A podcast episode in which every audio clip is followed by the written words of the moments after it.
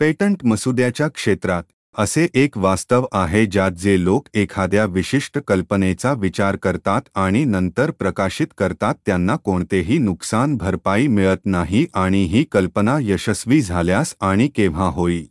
हे माहीत आहे की ज्यांना सर्व नुकसान भरपाई आणि पत मिळते तेच लोक आहेत ज्यांनी कल्पना चोरली आणि ती विकसित केली. त्यांची मूळ कल्पना म्हणून कल्पना सादर करताना बोलण्यासाठी यामुळे नक्कीच ज्यांना ही कल्पना प्रथम आली आहे त्यांच्यावर अन्याय होतो.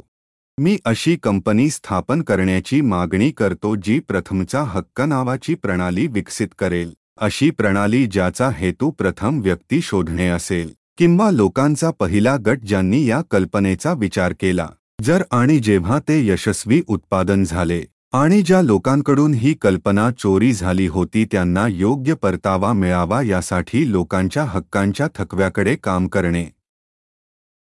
मी ते लक्षात घेईन एक मी पेटंट संपादनाच्या क्षेत्रात व्यावसायिक नाही.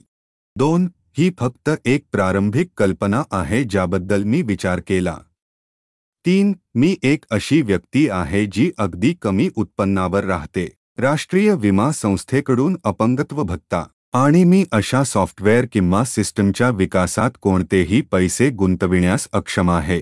चार मी एक अशी व्यक्ती आहे जी अत्यंत कमी उत्पन्नावर राहते. राष्ट्रीय विमा संस्थेकडून अपंगत्व भत्ता म्हणूनच मी अशा सिस्टमच्या विकासासाठी कोणत्याही निधीची गुंतवणूक करण्यास अक्षम आहे.